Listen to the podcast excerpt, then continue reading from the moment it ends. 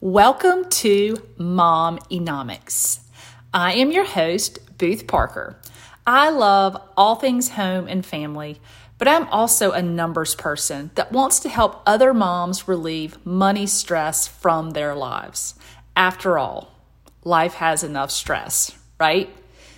I'm a certified public accountant with over 20 years' experience in the financial industry.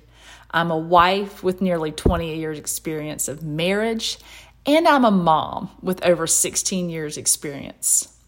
I am a firm believer that your money mindset and your behavior are key to being successful with your family budget as well as your small business or side hustle. In this podcast, we are going to talk about all sorts of money issues that affect moms, families, and even your small business. We are going to talk tips, ideas, and a few challenges along the way. And we're also going to talk about being your best self.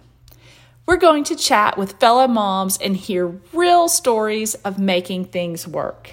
So think everything from meal planning to your circle of friends to budgeting, buying in bulk, student loans for those of you with teens, uh, and even starting your small business and how you go about that when you're ready to do things of that nature.